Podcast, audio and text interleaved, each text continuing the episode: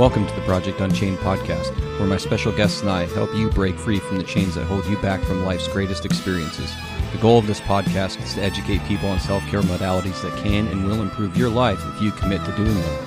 An effective self care regimen is the single most important thing that you can do for yourself to have a more extraordinary life experience.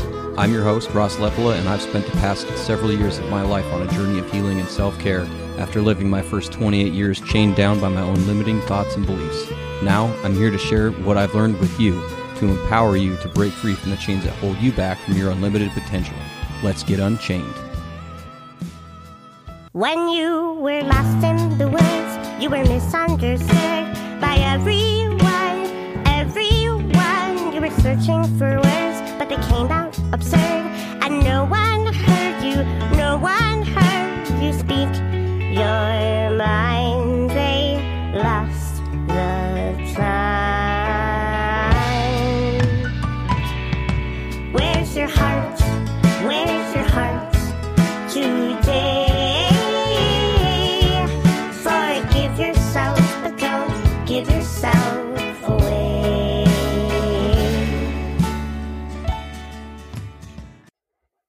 Ashanti, my friend, thank you for joining me here on the Project Unchained podcast. How are you doing today?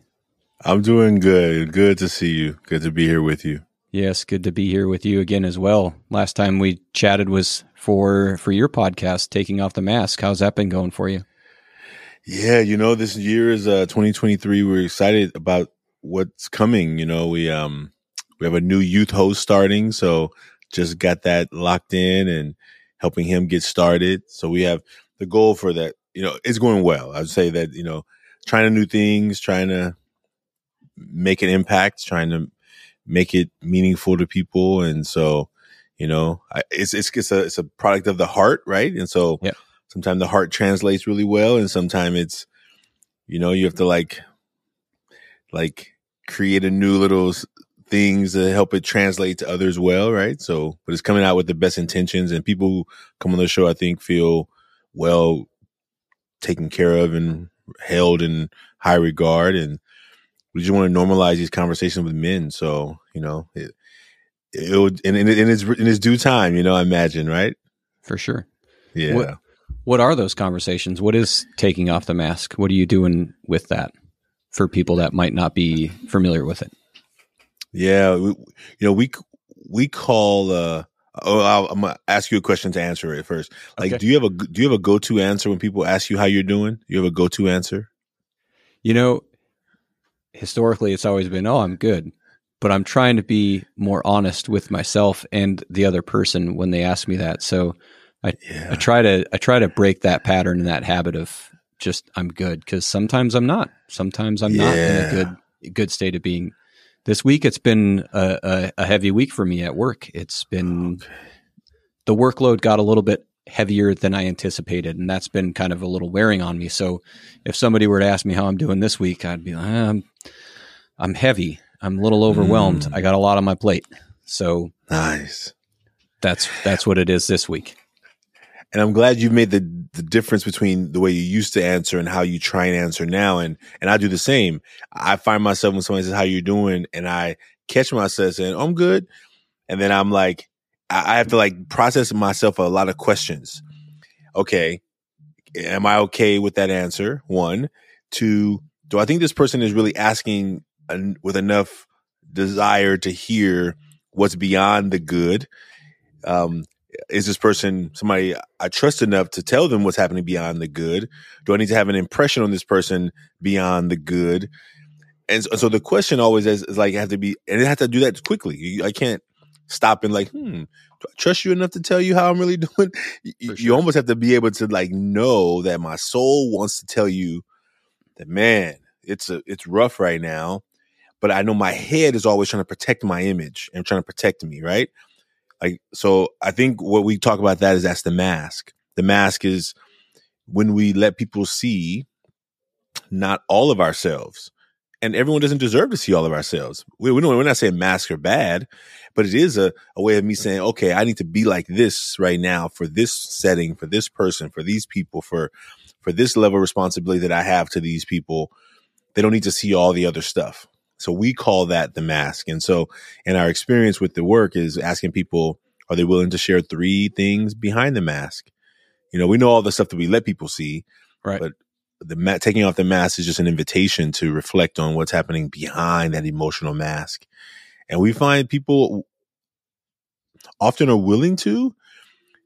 Sometimes they not, haven't thought about it themselves so long because maybe some of them, you know, we when we talk to a lot of the young people, they're like, "Yeah, I've been, you know, you've been just wearing this for so long. I don't even know. I've tried to, I've ignored what was behind it so long that I'm trying to think about what is back there, right? And I think uh, that's been the experience, and so that's the work. Is like, do we get a chance at any point to reflect on what's happening behind the image that we've put out for the world to see? And I think for a lot of our work is like, you know, we have our different masks we use in different places. My work mask, my my friends hanging out on Friday after work mask, my with the kids and family mask, my with family and responsibility mask, like all the different hats we wear kind of brings its own mask sometimes, you know. And and I, what I what I invite people to think about, definitely for the work work the, the podcast with men is do you have a place that you can take it off? Because some of the masks get heavy. It's not only the the the, the present day mask, but the all the masks I got to keep carrying around to keep interchanging for the people who or, or who I live, who I connect with every day.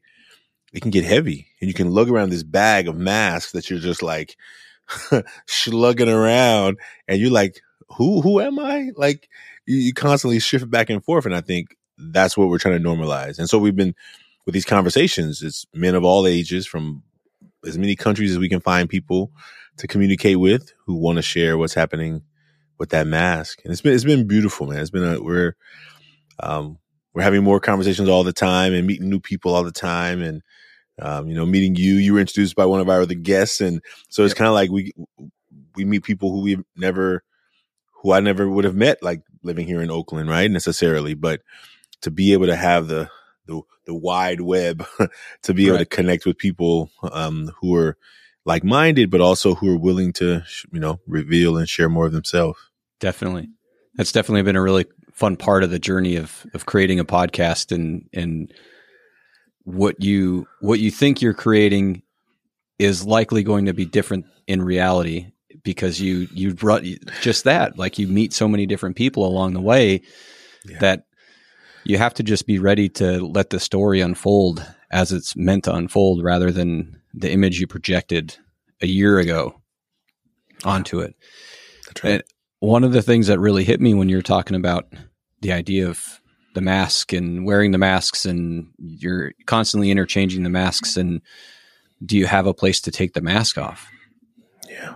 And the thing that I hear when and the thing that I think about with a lot of that is you forget you're wearing the mask so you become disconnected with like your emotions and your feelings and where those are at and you check out of those and you lose touch with those and that's a lot of times when we get down that that road where all of a sudden maybe we're doing and accomplishing all these things but we still feel empty and unsatisfied and lacking of fulfillment because we've lost the connection with ourselves Yeah.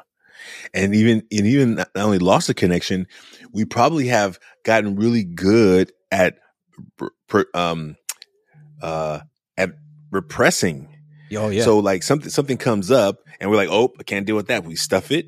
Another thing comes up, up, I can't deal with that here. Stuff it. And we get we're so good at stuffing them that we don't even know that we're about to be at the levee of our heart's mind soul right Yeah. so all of a sudden one little thing happens we're in a moment of like by ourselves in a house or we're with only one or two people who really love us and we know and all of a sudden we may erupt we may hit a i mean i've i've hit lots of walls in my life so i just know if, growing up as a teen i didn't have a place to release emotions so sometimes my mom would say something some her husband would say something and I would go in my room and I would be like, and I would punch a wall. I, I had so many holes in that wall when we moved out of there. I was patching up walls for days, but I remember it's because I had nowhere to, I couldn't talk about it. I couldn't talk back to my mom. I couldn't deal with it in any other way. So I only had this way. It's like, oh, I hit the wall. Luckily, it wasn't a stud. it, Right. it gave enough resistance that the sheetrock broke, and uh, I felt a little release. And so, okay, I I brought the level down a little bit more.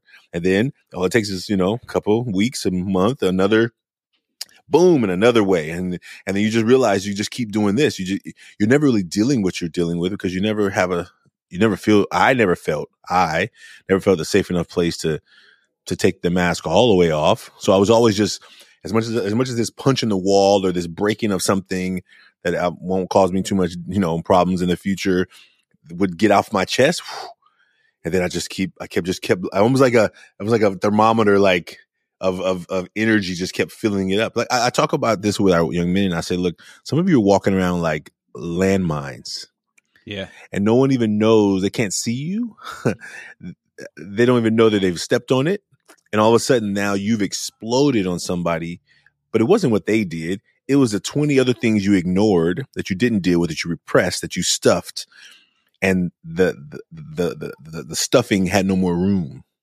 Right. and now there's an explosion and this person's like dude what's, what's going on? Just I, I, it was an accident. I, we're in a grocery store. I bumped into your cart. What are you and now somebody has lost their mind about one thing but it wasn't that one thing and i think that's what we see over and over happening in our communities and on the news and society and in so many ways Yeah, for sure. It's definitely it's it's interesting how that happens.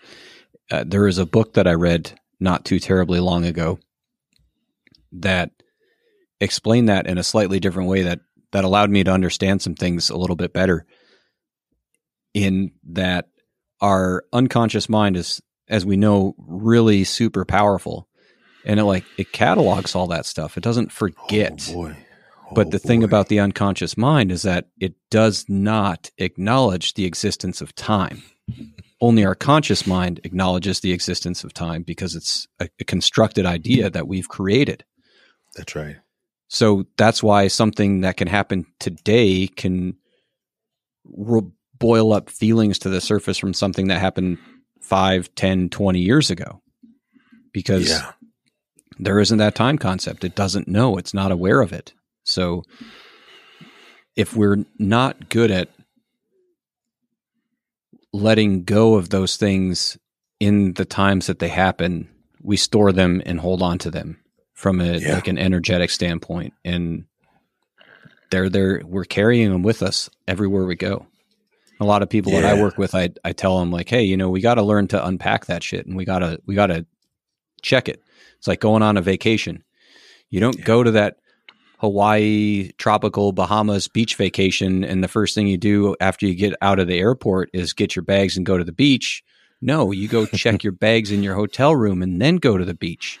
You got to learn to check your bags. yeah We all have them, but we got to check them. Yeah. Yeah. And I think even with that analogy, right? I mean, and you, and you could just take your luggage down to the beach, but you're probably going to make a mess for the rest of your trip. You're probably going to have sandy stuff like following you down the next weeks or Yep. however long, right? And I think that idea of like, oh, this, oh, then who's going to watch it? Who's going to, who's going to protect it while I'm in the water, right? Like now I got to always be on super alert for when I don't deal with it, I'm always on alert. Am I am I acting this way? Am I behaving this way? Because we're we're oftentimes carrying that stuff, that stuff that we that we don't think people would understand or willing to accept. And man, I what, what you know, most of my work primarily started with young men, and what I was seeing them is, I mean, I was trying to create for them what I never even had myself. I didn't have a a men's team at that time, but I was realizing these young men are carrying a bunch of baggage, and they don't even know it. they don't even know like like I've had kids, you know, I'm telling them to take out a pencil and get to work, and they yelling at me, and I'm like, hey, hey, hey, I'm a hothead too, so I got to be careful because I'll I'll start yelling back, right? But I'm like, hey, I'm not. Why are you yelling at me? I mean, I'm asking you to take out a pencil, which is my right to do, is my responsibility to do. You're supposed to do. Why are you yelling at me? It wasn't about me. Maybe the kid didn't have breakfast that morning. Maybe the kid had a situation at home that night before. Maybe they haven't slept in 10 days. What, whatever the situation may have been, them yelling at me. And if I'm not careful as the adult, and if I haven't done my own emotional work, I could easily be like, I, I, I can I can I got I got a loud voice, right? I got a lot. Of, I I'm pretty crafty with words. You know what I'm saying? I, I could be crushing in those in those moments, but I realize that oh, this kid's not really yelling at me. They're eh, letting out some steam that is about some other stuff, and I'm the easy target because hey, I'm the teacher. I'm the uh, for I'm the I'm the authority figure. I I have no power over them really, um, except you know grades and get out of my classroom. But hey, for some kids, that's that's that's that's that's brownie points to get kicked out of class. That's a that's a prestige, right? Like, right. oh yeah, I told Mr. Branch off, right? Like that that gets you some points, you know, with with some peers, right? And I think that but because that because I realized something else is going on, I'm like, hey, let me let me chat with you for a second. Let, us go chat right here. Let's go chat chat outside. And I'll just say, like, man, I, I ain't your enemy. I mean, I'm not sure why you're yelling at me. I'm on your team. Right. I'm on team success for you. Why are you battling against me? Like, I don't want no no harm to you. But when you come into this room, I need you to know that my expectation of you is going to be here. I'm not going to have low expectations for you. So if you're looking to be in a place where people are going to let you just do anything, then that's not going to happen here. You, you're going to feel the pressure. And for some kids, that's not good pressure. And for me as an educator and a person who, you know, who recognizes where some of these kids came from, not all of the situations, but a lot of them, like I, I wish people would have like pushed me more sometimes, right? And so I think that that's what we try and do. And so when you see those young men who erupt out, and if they erupt out against the wrong teacher, they're going to be in a lot more trouble because this teacher now, which are mostly in our in our schools here, definitely in California, definitely around the nation, seventy five percent teachers are white or, or white women. If you're a black boy, what are you going to do? You basically, this teacher can now tell the school that you they're afraid of you and now you, you're dealing with something that's not even about this teacher, but now the teacher has now made it personal because they take this yelling at them personal. And now what happens? Now this young man, he's got, got to go talk to the, the, the, the school people, the blah, he, he can get so much more trouble, but it wasn't about the teacher. It was about whatever he was dealing with inside. And how often does that happen? Not just with teachers. How does it happen with parents and spouses and partners and, and all kind of situations in society where we don't get a chance to navigate those emotions in a healthy way. They come out in unhealthy ways and no one sees that we're just having an emotional moment and then we get stigmatized or we get and so I think it's just so much of that these conversations are so important, right? Because we need to hear from each other. We need to and listen to each other too. Right. And find the way forward to be able to stay connected to the parts of us behind the mask so that yeah. they don't build up and blow up. Yeah. You know, and I, I also want to just express my appreciation to you as a as a human right now because while you're saying all that stuff, I just I couldn't help but think, man, I really wished I would have had a teacher like this in my life. Awesome. And I like I I know without a shadow of a doubt that you're having uh, just an incredible impact on those young gentlemen that you work with. Like that's eh, it's cool. Man, thank you. Well, you know what? You know, I'm not in the classroom anymore. I miss it sometimes. I miss it. I'm in a, I'm in the office, right? Like I run this organization now and, and I miss it. I miss going into, I mean, I still get to go into schools, which is why I still do a lot of the workshops. Right. And what I, what I've seen when I see a student, like I was at a school the other day, Northern California near Sacramento, and I was walking, we were going to do a workshop and I'm walking, carrying on my, my, my gear for this workshop and there's a kid on the wall over here by himself. Like there's a bunch of kids around with their little groups, and this kid is by themselves on the wall, like just looking at the ground. And oh my, I got goosebumps even thinking about him right now. Man, um, I felt that. like I felt that all these hundreds of kids around, all these different groups of friends and groups, and this one kid right there on the wall by himself. Like, and I couldn't ignore it. And so we were the people who I was walking with. They were walking me to the cafeteria. They were going this way. and I just detoured. Um, I didn't even tell them I was detouring. I just detoured to go say hello to this young man. Because what is it like to just be? Maybe he chose to be alone. I'm not. I'm not I wasn't trying to force anything on him. I just. But what if he didn't? What if he didn't know how to fit and connect and be- feel belonging. So I walked I walked his way and I said, "Hey, how you doing? Good, good afternoon." And he kind of looked up. He wasn't expecting. He don't know who I am. I don't know who he is. He was like, I was like, "How are you? Good to see you." And he was like, and he smiled and he said, he said, "Fine" or something. And I said, "Have a good day." And I was on my way somewhere. I didn't really have a time to really stop. I would have loved to stop and talk to him and say more words, but man, what if people just did that more? Just like not let people if they want to be alone, hey, you can be alone. I, it's not about me trying to force anything, but I, but I've seen so many schools and students are just sitting by themselves, just and just a look and a smile just go so far. And so I think uh, we often miss it. We may not even know how to ask for it, right? Like, what if you were really antisocial, or you were, you were, you had anxiety, or you, you had social anxiety? Maybe it's hard to make friends or anything. And I've met kids like that before, but I don't know this kid from anybody else. But I know that my my heart said, "So go say hi, just go greet him." Right. And I think that you know, imagine uh, uh, imagine me, like imagine how many times that goes on every day where people never get said hello to, and they just sit quietly and people just walk by them. And so I I made it a, a part of my personal mission is that if I'm ever on a school campus and I see it, I'm to say hello. I, am not, I, and it may it's so, small. Maybe it's, it's nothing, but for me, because it's, it's easy lift to do, I, am going to do it. And, and I remember them. I remember their eyes when they, when you said, sometimes they're just like, what? You know, they may be like in total shock to somebody, or they may just be, but he, his, when they light up, you just know, at least you, for that moment, like, you let them know that they were seen. And I felt not seen many times in my life. So I know what it felt like to somebody say, Hey, how are you? And to feel like, okay, yeah, I'm, I'm, I'm still here. Right. I'm st- yeah, yeah. Yeah, man. That's, that's fantastic.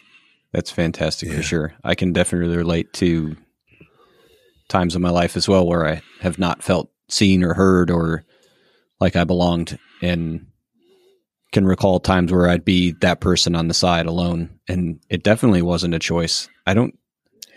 Now, obviously, people do need alone time, but at the same time, we are social creatures by nature, so we're not naturally going to, in a social environment, isolate ourselves. We're often isolating ourselves as some coping mechanism or trauma response or fear or feeling rejected, something along those lines. So I can only imagine that a moment like that can be, you know, a bright spot in a young guy's day. Yeah.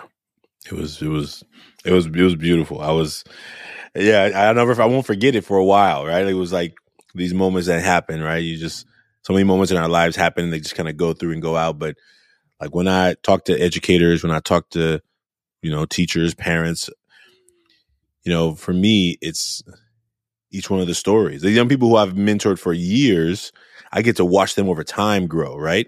I get to watch them, you know, there's one young man I'm working with right now, seventh grade. Now he's a junior in high school.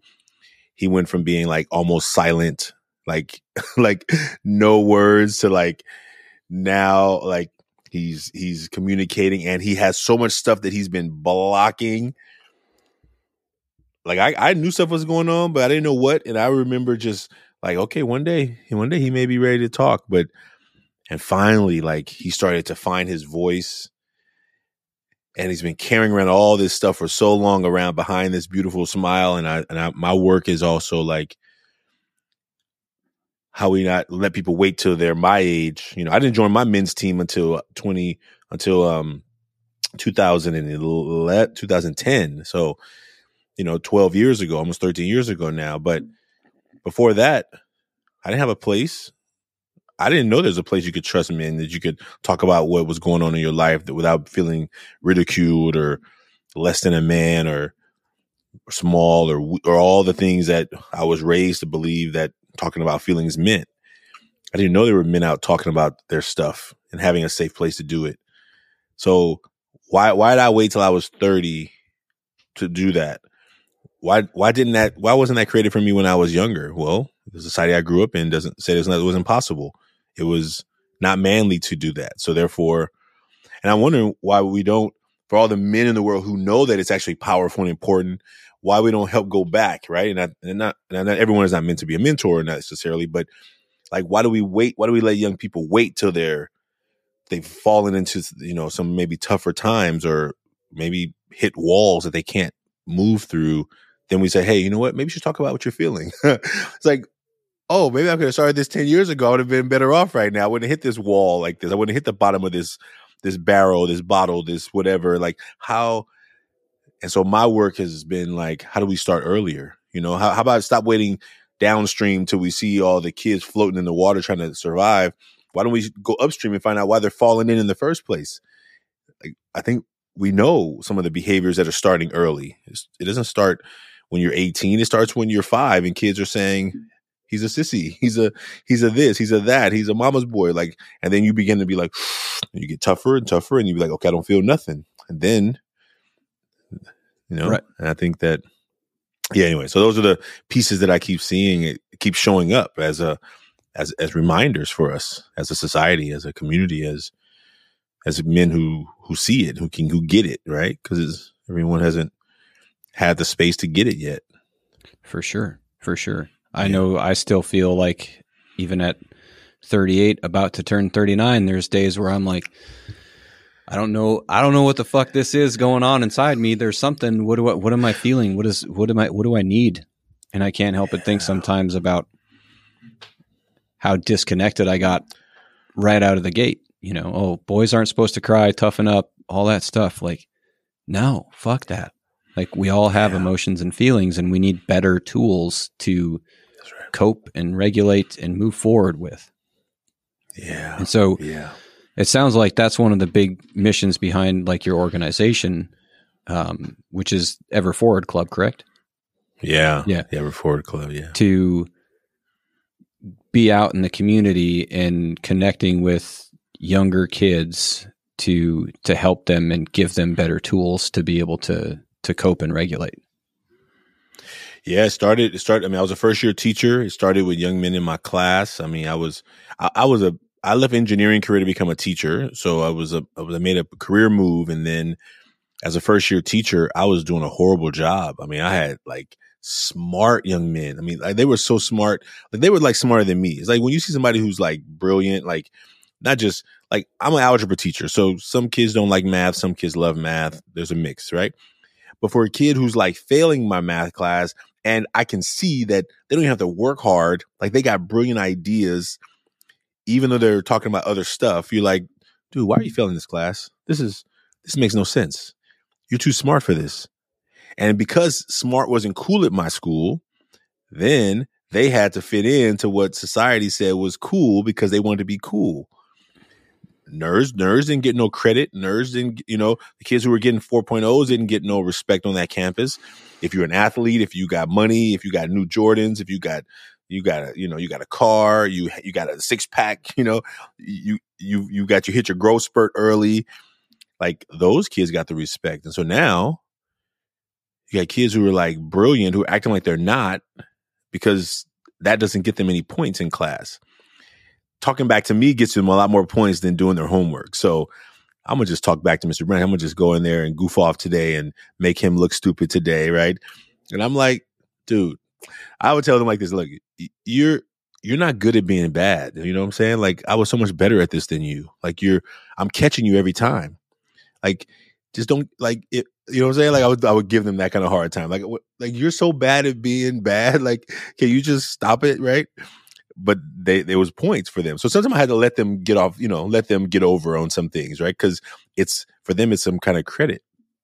But what I knew that I couldn't keep doing that as a class. Like hey, let me talk to you outside. I'm like, dude, knock it off. Like, this is ridiculous. You're too smart to be acting like this. But first of all, like, I'm not going to keep taking this because every other student is going to think they can do it too. So I see what you're trying to do, but don't do it at the expense of of me looking like I don't know what I'm doing in my job, you know? And I would have these real conversations with these young men. And like, man, Branch, man, man. I said, listen, you know I see it. You know I see how smart you are but you're acting like and i realized that i couldn't i couldn't take every kid out who was doing this and have these conversations one-on-one because i'm, I'm not to have time to teach But what I knew that I had to do is I had to create that space for them. And so the Ever Forward Club started because I was like, I was to leave teaching. I mean, I mean, I had already taken a pay cut of like 66%. So Right. my, my financially, I was already feeling like a failure, even though I wanted to do this work to give back to my community. But I wasn't going to be broke and a failure. So I was like, look, I'll leave teaching. I'll go back and find another way to give back to my community, but I'm not going to be here sacrificing the financial rewards of what I had thought I had worked for, and then now I'm like even not even doing a good job at this. And so those young men who I started seeing, I was like, all right, I'm gonna start this club. And I invited them. I invited them to be a part. I said, look, I'll buy you lunch once a week. We had a closed campus, so getting food from outside was always a treat, you know, in some ways. So I said, I'll I'll buy you lunch once a week. In exchange for lunch, you all are to teach me how to be a better teacher. Like deep down, I knew that I knew the math, but somehow I wasn't able to connect to the relationships. And that's how it all started. That's how the club started. That's how the that's how the mission started. It, it wasn't me thinking I'm going to start an organization and I'm going to help. You know, it was like I'm doing a horrible job right here with these kids in these classes.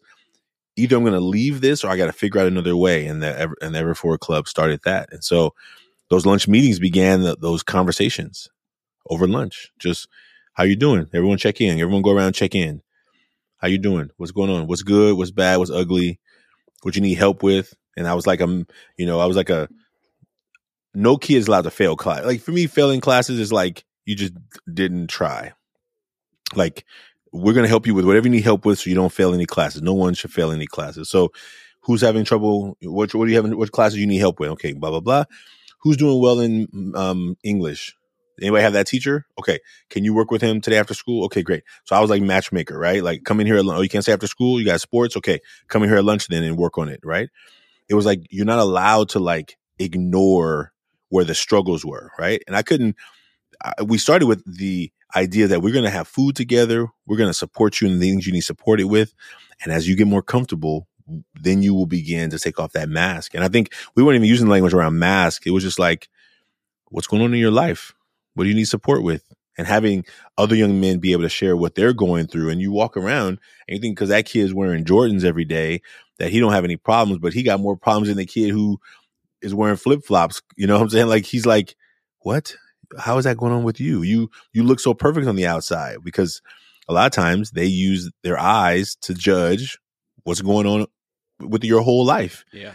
And if you look good on the outside, they think there it can't be possible that you could be going through stuff in life. But that's where the that's where they get lost, and that's where they get that's where they totally uh, miss it. And then and when, with the mask uh, later on began to help understand was that's what we wear. Hey, look at me, I look so good, and not even knowing that inside I'm just like falling apart. You know, Yeah. that's how that's how it all started. Gotcha. So I want to back up quite a ways though of how it Oh, all okay. started. Because you were an engineer before yeah, and something happened inside of you that was, hey, Ashanti, this is not your life's work. Go do something Mhm. with meaning and purpose. Like what tell me about Yeah. that. What was that what was the spark to this transition and shift and change in your life?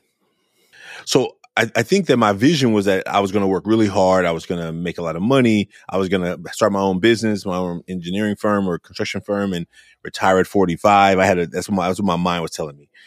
Um, and I got into engineering, started making good money, and I was doing great. I mean, I was building some amazing buildings, working on some beautiful projects. And then I would think deep down, it was like, hmm, I'm coming home from work. I'm playing Xbox. I'm making dinner. I'm going out to dinner. Every Friday, I'm at happy hour, making a lot of money. I, I'm I, from being a college kid who worked like five jobs to keep myself through college to like having one job and I come home and I have nothing to do.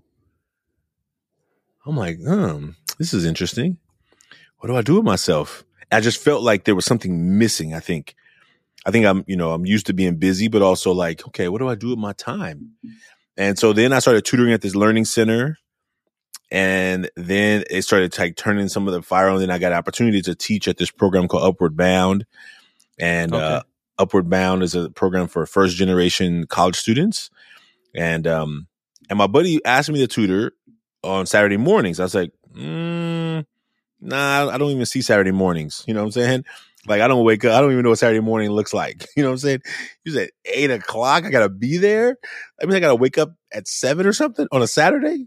I don't get home till four in the morning, right? You know what I'm saying? Like Friday, Friday night happy hour was a part of my weekly ritual. You know? Yeah. Because I wasn't. I thought happy ever after would come after you get the job and start making money. Yeah. Right. I didn't realize that. Hap- I didn't realize that the happiness is also fleeting, but also that like it's not the way it works. it's, it's not how it really works. And I, uh, I, I learned the hard way. So I learned the hard way because I was like expecting happy ever after. Like I should be happy all the time. And all I was doing was like going to happy hour, you know? And so happy hour became my Friday night thing. So when he asked me to tutor Saturday mornings, I'm like, that's not happening. And he said, man, I need a math teacher. I need you to help me at least so I can find another somebody else. I was like, okay. You know, it was a long conversation, but you got two months to find you another teacher because Saturday mornings, if I'm gonna give up my Friday night partying, I'm giving up half of the happiness of my week. You know what I'm saying? Like, I mean, I, I, liked work. I mean, I liked the work. It wasn't that the work was the work. Was, I enjoyed my work, but I felt something was missing. It's like it's a sad thing when you're like, it's not like I hated my job. I really loved my job. I love going out to the construction buildings and seeing the stuff being built. That was, it's like a life size Lego set every day, like boom, like big things being built. And but it was something missing. Like, what, why am I feeling unfulfilled? I've worked so hard to get here. And then I started tutoring at this learning center at Upward Bound, and that's when it turned on. I remember, you know, thinking it was only two months, and I ended up being there almost two years. And teaching started calling me, and I was like, nope, nope, nope, nope, nope. Teachers don't make no money. Like, I how in the world are you kidding me? Teach I can't I can't do this kind of lifestyle with teaching, you know what I mean? And um I basically ran from it, got a new promotion, got better making more money, thinking the more money would help the the feeling go away. But I think there's something different about when you're chasing purpose and you're chasing dollars, right? And yeah. it, before I had any dollars, you couldn't tell me that I didn't want a whole lot of dollars. Right. You couldn't you couldn't tell me that because I would be like, You're crazy. You you're crazy. But after doing it, you're like, oh, it's only, I mean, I was never, I mean, I was never wealthy, but I was at a place where I didn't have to like think about, do I want to go buy this thing? I would be like, I'm gonna go buy this thing. I'm gonna go get this thing. I'm gonna go eat over here. When I be, and I knew that my, since my mom was a teacher growing up, teaching was not gonna let me live that kind of lifestyle. So, right. I basically decided that I'm never going to be a teacher. And then when teaching started calling me, I'm like, you got to be out of your mind. So I thought that I needed to do something to make the feeling go away. And going to get more money didn't make it go away. It actually made it worse. It was like, oh yeah, yeah, them, yeah. You can keep making all this money, but if you're not fulfilled inside, the money is just gonna just you're gonna try and cover it up. You're gonna try and cover up the fact that you're not fulfilled. And so anyway, t- teaching called me, and that's how it happened. I went back to school, became a teacher, and uh, that's when the journey kind of kicked off. That's funny how that works out like that. I I can I can very much relate to that. There's all kinds of similarities between your transition from engineering to teaching as my transition from engineering to coaching and and now as well like the additional work that i'm trying to do with with the podcast and belonging yeah. blueprint and just being present to have conversations like this with you on your podcast and other people's shows. And it's it's really interesting to do something like this and it not be like a money revenue generator. And i don't give a shit about that. I still want to do it anyway that would not have been the case 10 years ago.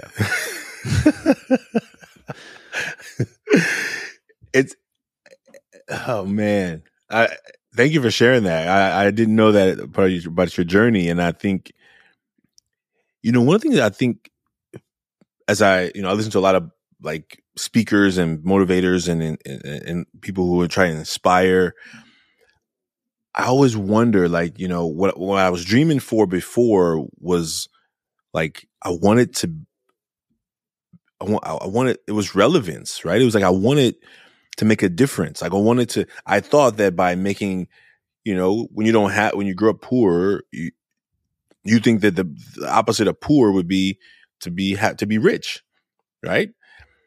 But but also when you're poor financially, if you don't feel relevant, then you may be just missing the idea that you're looking for more relevance. You want to say that I my life means something. Yeah. And I think that I didn't I thought that the opposite of the poor would be would be money. And it wasn't money. It was I wanted to make a difference in the world. I wanted my name to mean something more than what it was meaning at the time. Like I wanted to leave a legacy. I wanted to help people in the world. I think it was that. And that's part is like oh man, like sometimes like here, as a teacher, like I I, I don't want to glamorize it for people who thought it was just like this easy decision. Like it was first of all, I ran from it first for 2 years and not only running from it, I also some months I was like, what did you do? Like, what did you do? Like when I would get my check, you know, and as a teacher, as an engineer, our company paid us. I I think it was weekly. It was like every Thursday, like you just got money, right? And it was just like it was an amazing sight to see, right? Like right. direct deposit. You like yep. what the heck? As a engineer, as a teacher, you get paid once a month. So I had to learn from going from being able to just be like, being wilding out with money to being like, I got to stretch this small ass check for 30 days.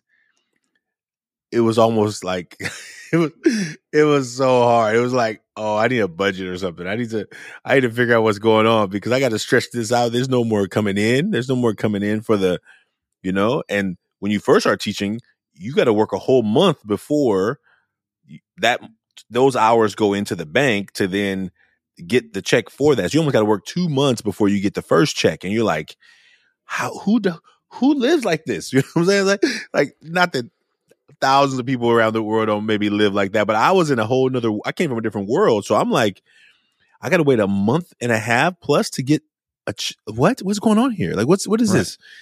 And it was almost just like a night and day kind of thing where you're just like, I, I oftentimes the decision about teaching, the only regret was financial. It was no regret ever about did I want to be doing this work. It was always like, why did I do this to myself in a financial way? Right. Why did I? Why, when as an engineer, any of my friends who invited me to their wedding or to their bachelor party or destination weddings, let's go. Like bachelor party in Mexico, let's go. When I became a teacher, I'm like, oh, where is it? How far away is it? Like I everything became a scrutiny around like my friends are going out on a Friday night or something. I'm like, where y'all going? And so, oh, we're gonna go eat and then we're gonna go to the blah blah blah. I'm like, hmm, I know that restaurant.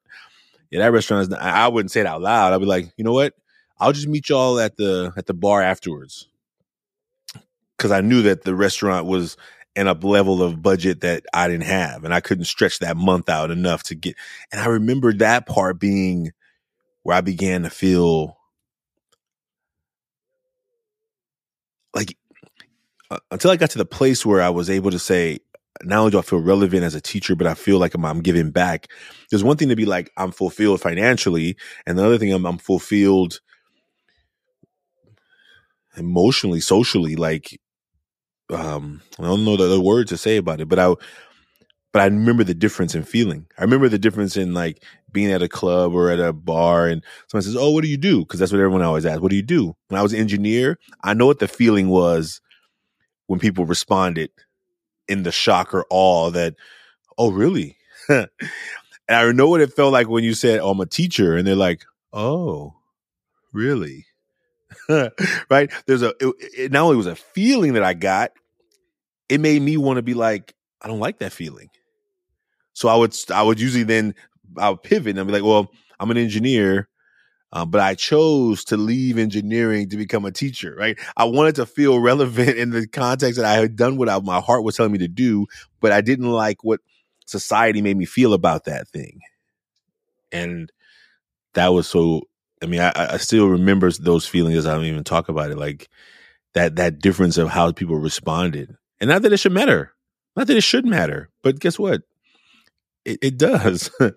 it kind of did to me, you know. Right. I, yeah. Yeah. For sure. Yeah. And then you had to put the mask on. And then you just put the mask on. You like, oh, I'm an engineer though. I'm I'm a teacher, but I'm an engineer though. So you know that I'm I'm smart. That I like that like like it's almost like a it's almost like I have to play the play the game. I have to put on the show, right? Because yeah, yeah, yeah, yeah. Which is which is I mean, you never could have told me when I was in school I wanted to be a teacher. Like if you had told me when I was in like that was never a job I was even thinking about because I knew teachers didn't make money. So it was almost like I went to the job that was going to get me not only respect, but make a lot of all these things that I thought were going to make me feel more fulfilled and only fulfill one piece of it. And so how long can you live in that? And I remember just seeing, you know, older engineers like not happy with their job, like miserable. And I was like, do I gotta be, do I gotta be this? I gotta get to 65 doing this work that people here are miserable doing. Like, do I really, is this really what I want? And because I was able to leave at the time I left, you know, I didn't have any, I had no mortgage, no kids. So I was able to be like, I'm gonna make this move. And, and originally I thought I was gonna leave for like two years and just go get this kind of like desire to give back out of my system. and that was 20 years ago. So right, it, it, it didn't, uh, it didn't go away, you know? For sure. For sure. I think there's, there's probably a whole ton of different layers that we could go through there. There's, there's definitely, we could go on and on.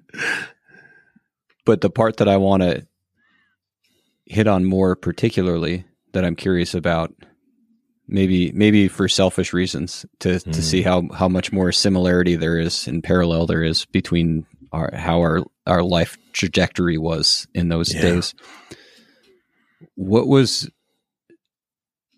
what was your your upbringing like like your childhood like and how much of that played a role into you feeling like that was the thing that you needed to go do and that was the thing that would provide this fulfillment. This, yeah. This seemingly like financially only route. Yeah. Yeah, great question. Um, so my um, my I was raised. My father died before I was born. My, my my father died three months before I was born. Whoa! I was raised by a single mother. Um, I didn't know the story of my branch side of my life until later. Um, but um, he died. Um, and my mom did the best she could. My mom was a, you know, my mom was 22 years old when she had me.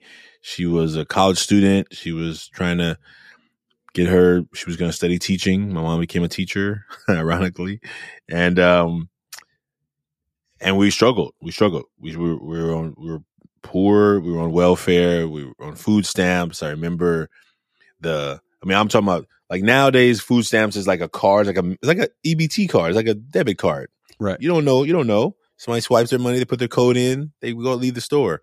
I was on the kind of food stamps that was like monopoly money.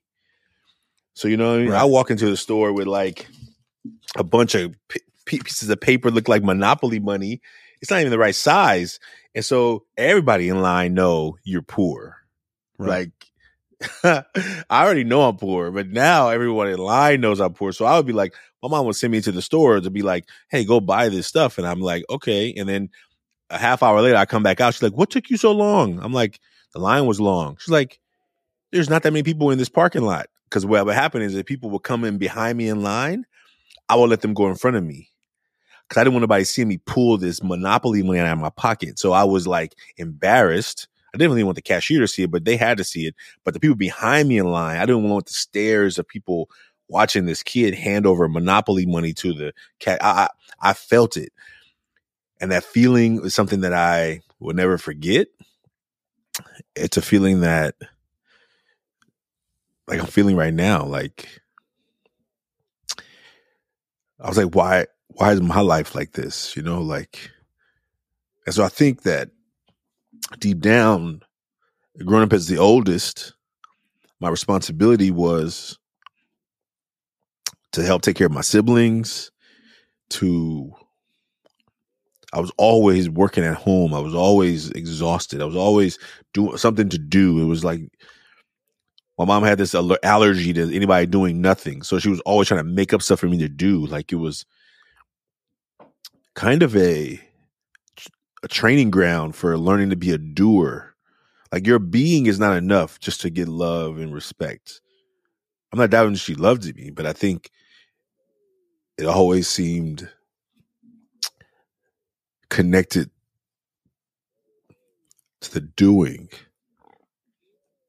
So I became really like trained that I always need to be doing something to get love, to get respect, to be appreciated. Which, as I look back, it's not really healthy, but it was the reality. So I think deep down, like I knew that being poor was not an option. If I had a choice.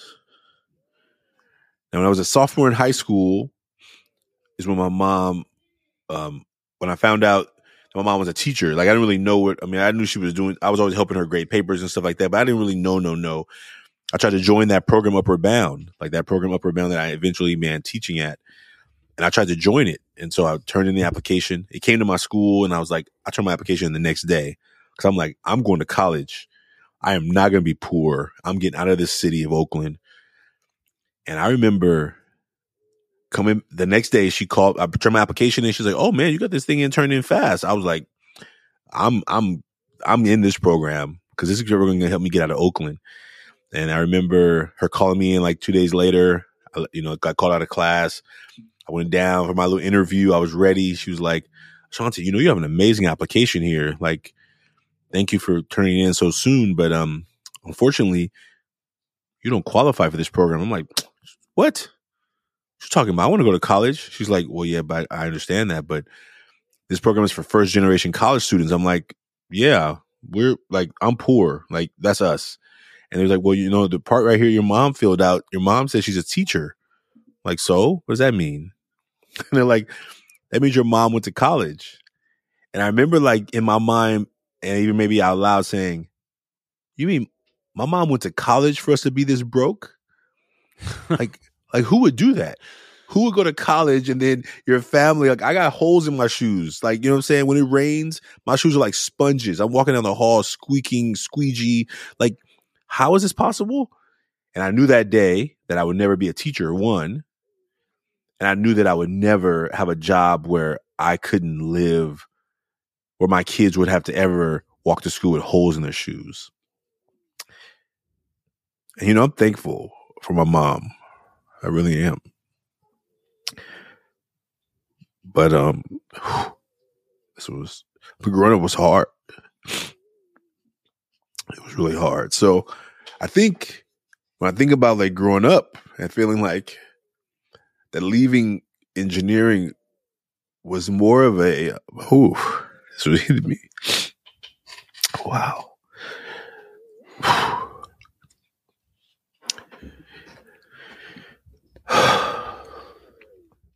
it wasn't only a career change. It was like, are you betraying the vision that you had for yourself so you would never struggle? That you would never have to shop based on sales so that you have enough? And I realized that the hardest times in teaching were those months where the savings was gone.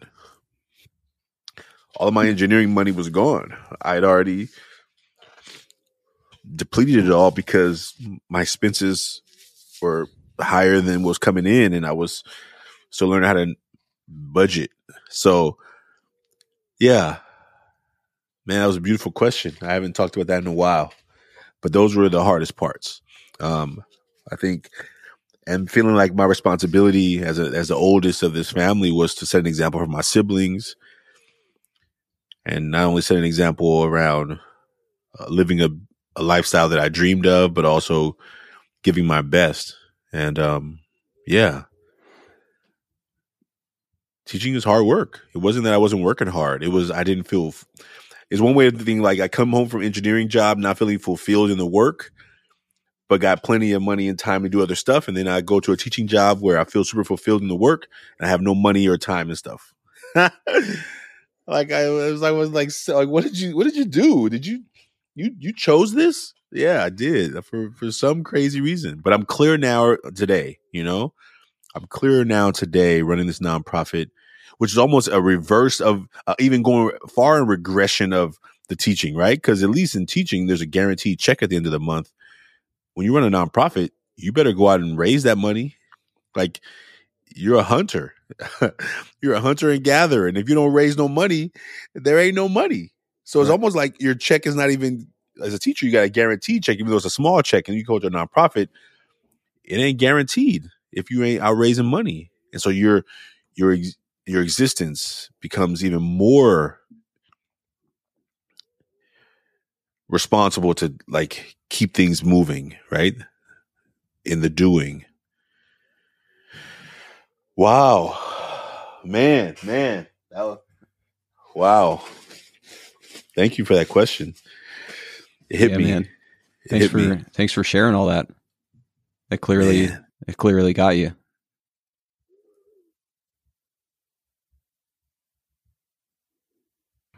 Yeah, man. Beautiful. it comes sometime. You never know. Never yeah. know when it's coming. You never you never do know.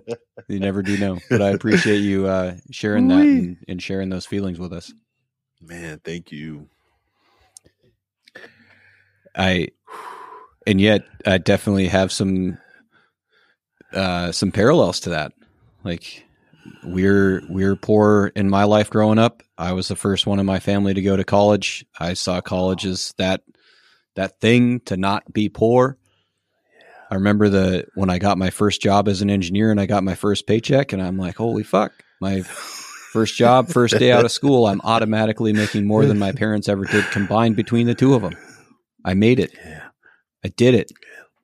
Yay. Yay. You know, 10 years later into that career, this is this is dumb. What am I doing? Why am I here? I hate my boss. He sucks. It was fine when I didn't hate my boss, but now that I hate my boss, now I really hate my job. Oh man. Yeah. Man. And coaching was the thing that was calling me and it was a th- it's a thing it's a it's an avenue for me to give back. And i've talked about it with other people too like as i connected with it later like if powerlifting went away i wouldn't care. I mean mm. yes there'd be a part of me that would care. I, I shouldn't say that i wouldn't care. But i would be able to find another way to express helping people be stronger versions of stronger versions of themselves doesn't have to be just the muscle. And in fact, my favorite clients are the ones that I get to work with that want to work on more than just the muscle and they want to work on the mind. Yeah. Yeah. So, yeah, definitely, definitely a lot of similarities there. Yeah, thank you. Thank you for doing that. And I think it's, and for being able to share with people, because I think that for people who feel stuck, right? Like, I know it, I get it. I get the feeling of stuck. I I felt stuck. And to like figure out how much of it is a story that I'm telling myself compared to how much is really in the stuck, you know? I always hear uh, Jerry Colonna in his podcast um, talk about how I, how have I been complicit in the situation that I say I don't want? Not how do I blame myself, but how I, how I just name where I have been played a part in the conditions that I say I don't really want in my life.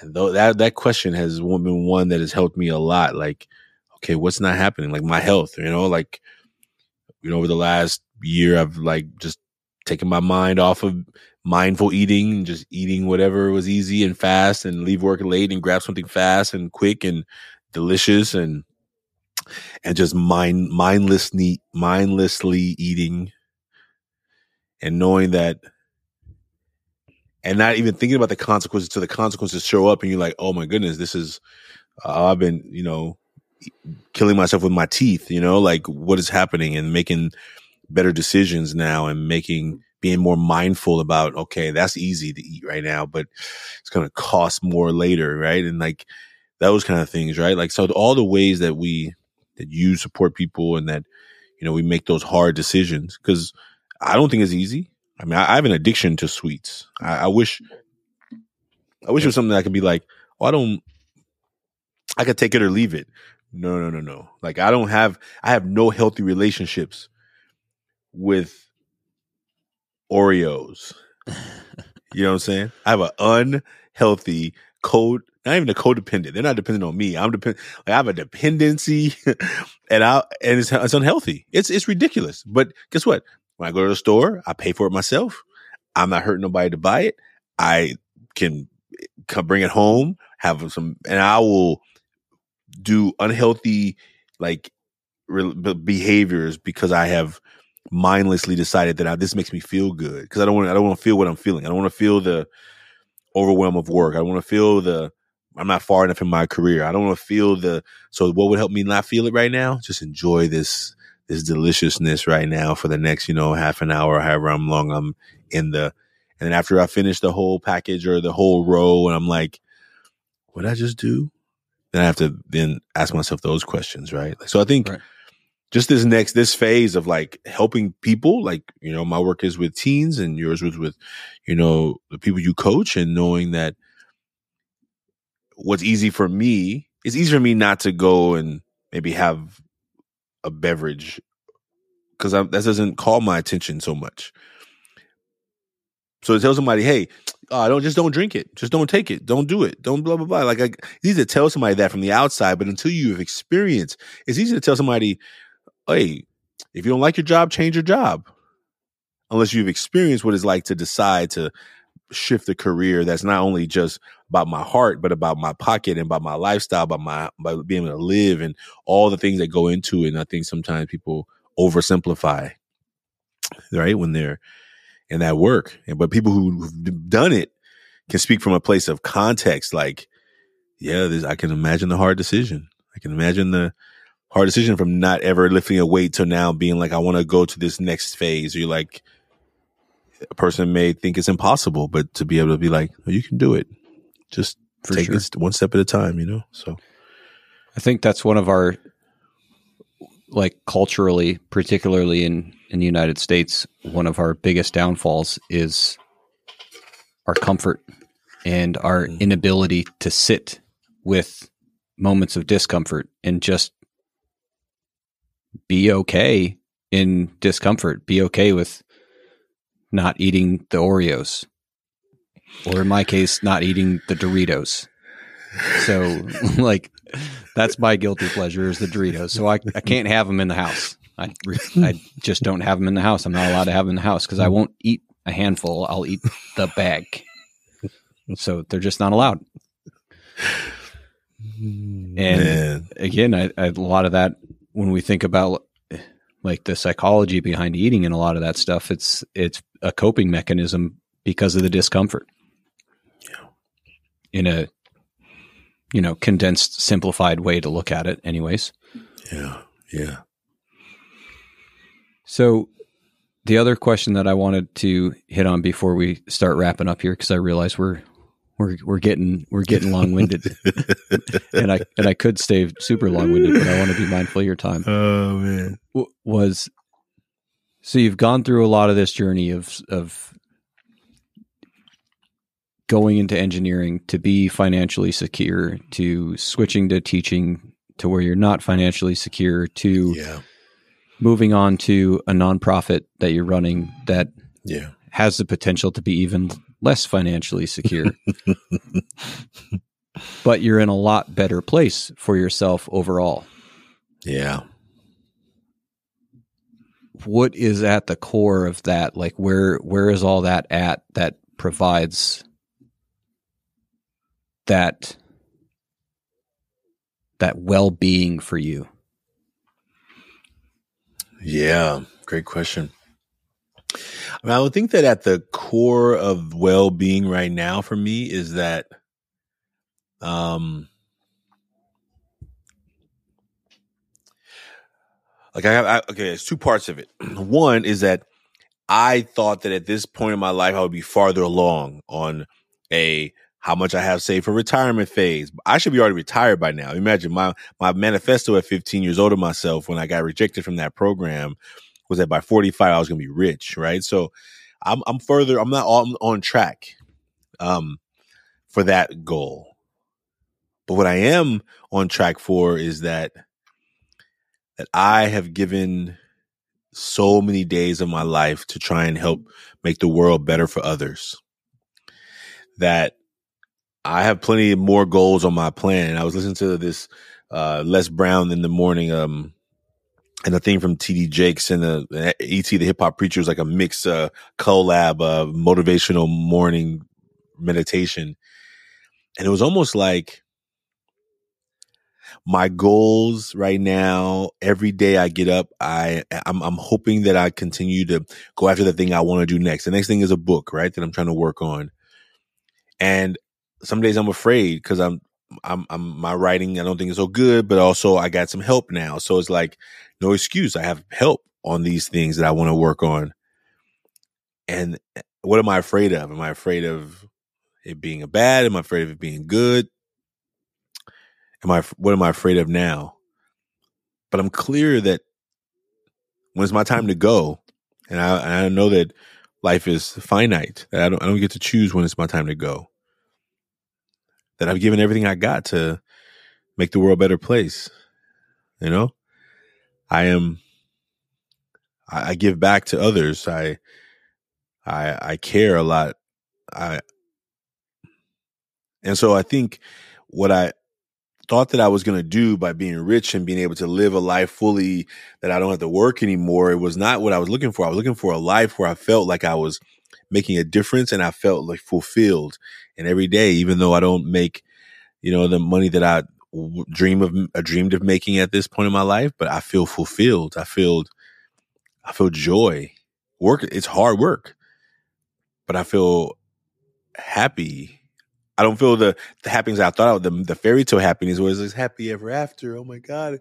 It's like there are days where I'm just like, what is going on here? There are days when we work with schools who are like saying we want to help our kids, and and then they they don't do the work. They don't they don't make it happen. I feel that that pressure and that that frustration. But I'm clear that every day I'm working toward a dream that that was given to me to help bring to the world the million mask movement. It's a it's, it's a dream that that came to me and i wasn't afraid to like put it out in the world even though i have no idea how we're going to collect a million masks around the world but i'm clear that that i will keep i will keep working every day and trying to inspire others to be a part of that movement with us. So i think that's where i think it it lands today. It's eh, i i want to I think I heard a, a, a old quote by uh, uh, by Tupac. You know, it was uh, when I was growing up. That was big time uh, rapper, right? And he was like, right. "I may not change the world, but I will spark the mind that will change the world." And and I'm glad to say that you know I I believe that for myself that I may not be it may not be me who does it, but it will be through this movement of helping people find their self that their lives change and their children's lives change and their kids kids life change. And like generations after that person and that first young man who came to ever forward said i'm not going to keep acting like i'm not smart. I'm, I'm going to do my best. I'm going to give my i'm going to give my best shot at this life that they now have kids who saw their parents strive for better. And i think that's what i get to do.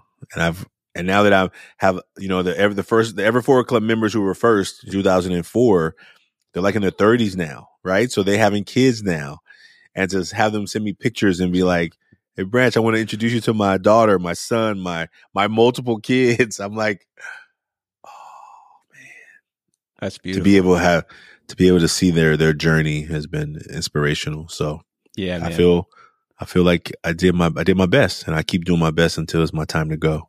Yeah, that's beautiful because especially I think a lot of this work and work that pretty much any work that's meaningful, there is not instant gratification. There just isn't. and you have to wait for it to cultivate. You have to wait for the seed to germinate and Yeah. see what happens, not just right there in that moment, but what happens down the line, down the generational line, in this case, where you get to see those kids that you worked with, what now they're doing with their kids. And like that's the that's the ripple right there. That's right. That's that's the right. ripple. That's the pebble that turns into a tidal wave. Like I love it. It does. It does. That's the ripple right there. Yeah. Yeah. Fantastic. We interrupt this show with a brief message. This podcast was created through a strong sense of belonging. Becoming a parent brings a massive learning opportunity. One of the most important things to know is that every child's most basic need is to feel a sense of belonging and significance. As I learned this and reflected on it, I came to the realization that we as adults still have that need to feel a sense of belonging. I also soon realized the most powerful and sustainable way to attain that sense of belonging was to create it within ourselves. External validation is fleeting. Cultivating our relationship with ourselves to create our own sense of belonging from the inside out is what is sustainable. This concept has inspired me to construct the Belonging Blueprint, a personal development course that is available to you now. In this course, you will learn to navigate your life with the confidence you could only dream about in the past. I'll give you the tools you need to create your own belonging blueprint that will guide you to more ease and flow in your life. To get more information and enroll today, you can click the link in the show notes or message me directly. Now back to the show. Wrapping up, getting closer to wrapping up. I like to check in with guests and see what their like go-to self-care tool is and what the thing is that they Mhm. like to do that that allows them to in this case we could we could word it with uh connecting with the things behind the mask so that you you're rooted and grounded in yourself and your authenticity and just the thing that you can do when you're stressed to just bring yourself back to yourself instead of being a, a product of the external what what is that go-to self-care tool for you and how do you use it what does it do for you things like that Yeah, I, I think I'm a amateur photographer. I call myself that. I, I um I take pictures of nature, uh, mostly trees. Also, you know, like I like to go on hikes.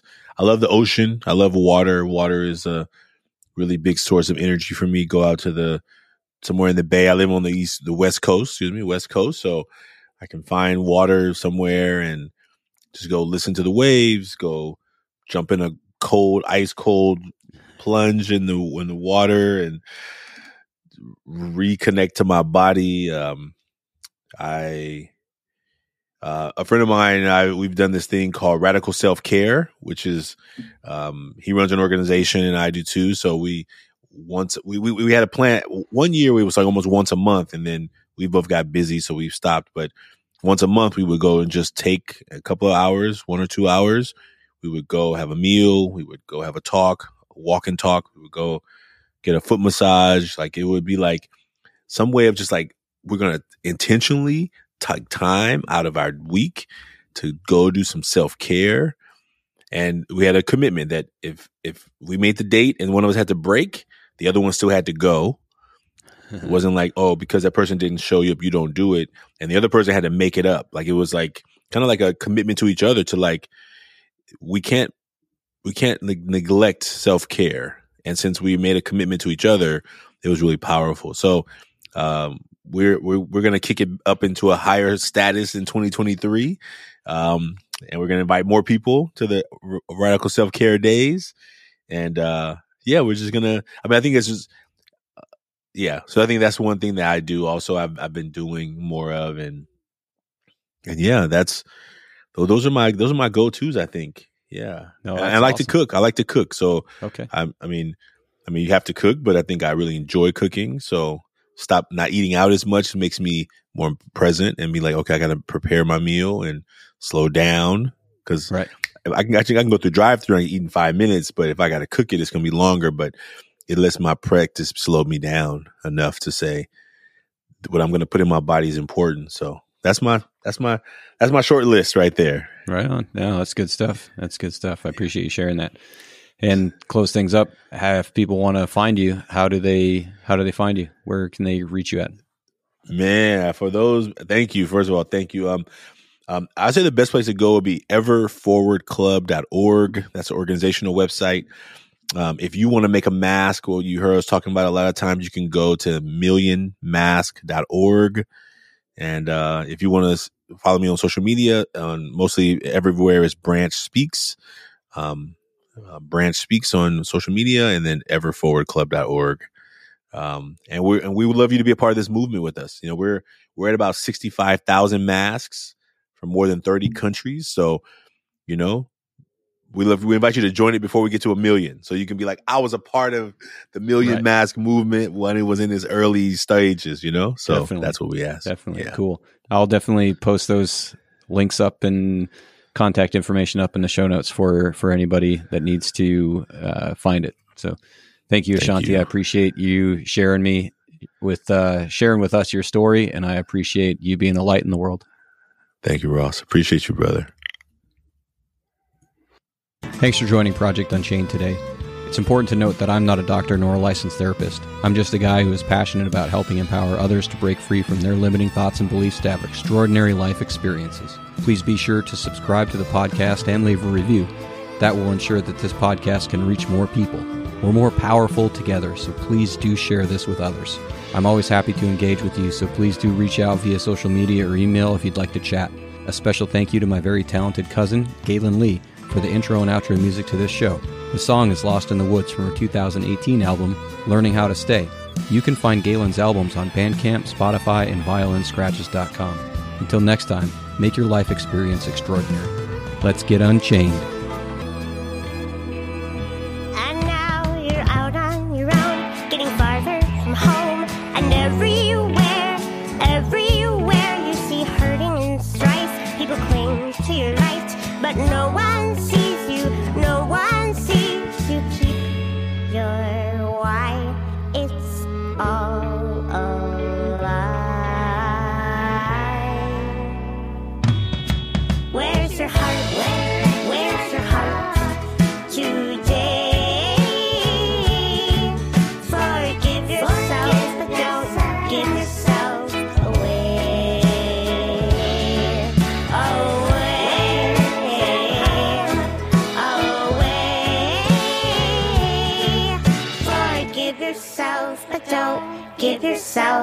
Away.